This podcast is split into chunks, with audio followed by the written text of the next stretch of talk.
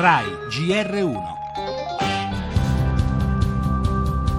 Al largo delle coste liguri, le rilevazioni satellitari hanno evidenziato la presenza di una chiazza oleosa lunga 2 km e larga centinaia di metri. Avete ridato la concessione, quindi avete ripermesso a questi signori di fare quello che volevano con la nostra salute. La situazione riteniamo sia sotto controllo perché la gran parte viene bloccata prima che arrivi in mare e questo dispositivo complesso sia alla foce sia a largo ritengo sia nelle condizioni di poter affrontare in questo momento la situazione macchia di petrolio che è abbastanza estesa per circa 28 km si sta dirigendo verso la Francia. Il problema è che le macchie sono su un fronte molto ampio, è importante rimuoverne il più possibile per evitare che questo possa potenzialmente arrivare sulle spiagge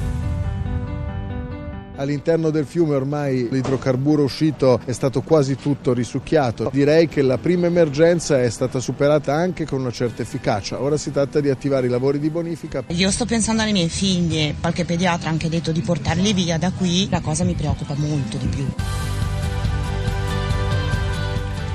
Quanto petrolio è già finito nel Mar Ligure e quanto sono legittime, motivate la rabbia e la preoccupazione dei cittadini di fronte a una situazione che invece le istituzioni continuano a definire sotto controllo. Abbiamo sentito il governatore Toti e il commissario dell'autorità portuale Pettorino. Riavvolgendo il nastro delle ultime ore, come si temeva, la pioggia, e non era neanche tantissima, ha ingrossato il Polcevera rompendo così gli argini creati per contenere la marea nera.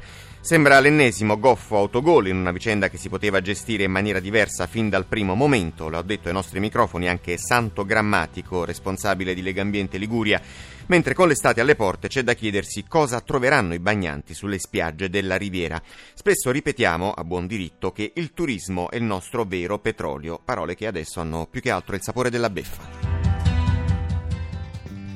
Nel nostro giornale le polemiche innescate dall'intervento di Davigo su politica e malaffare, gli interventi all'insegna della ricomposizione del Premier, del Ministro della Giustizia Orlando e del segretario della generale dell'ANM Minisci. Torneremo a parlare della corsa al Campidoglio. Sulla candidatura del centrodestra si spacca Berlusconi blinda Bertolaso.